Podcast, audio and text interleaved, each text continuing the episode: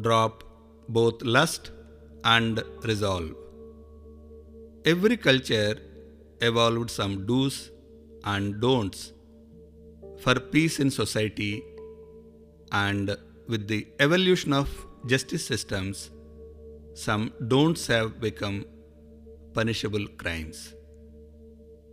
Criminal jurisprudence requires both intention and execution to be present in a crime.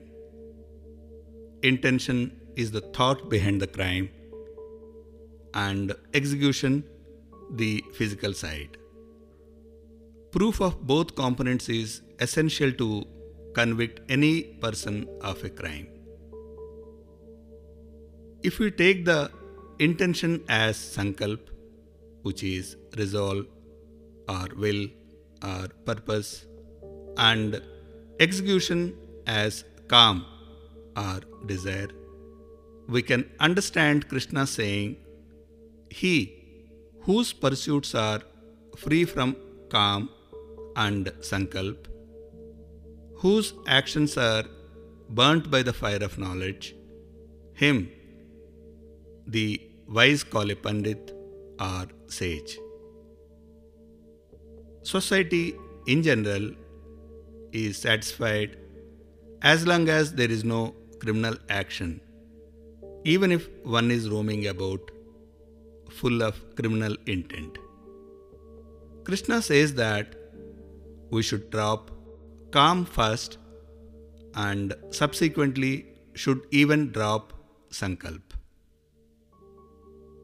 Dropping desire can happen because of various reasons like fear of law, lack of resources, or to maintain one's reputation. But Sankalp is much deeper, and as long as it survives, there is always a chance that it gets converted into desire at a weak moment. That is why Krishna tells us to drop not only the desire but also the sankalp, which is the driver of desires.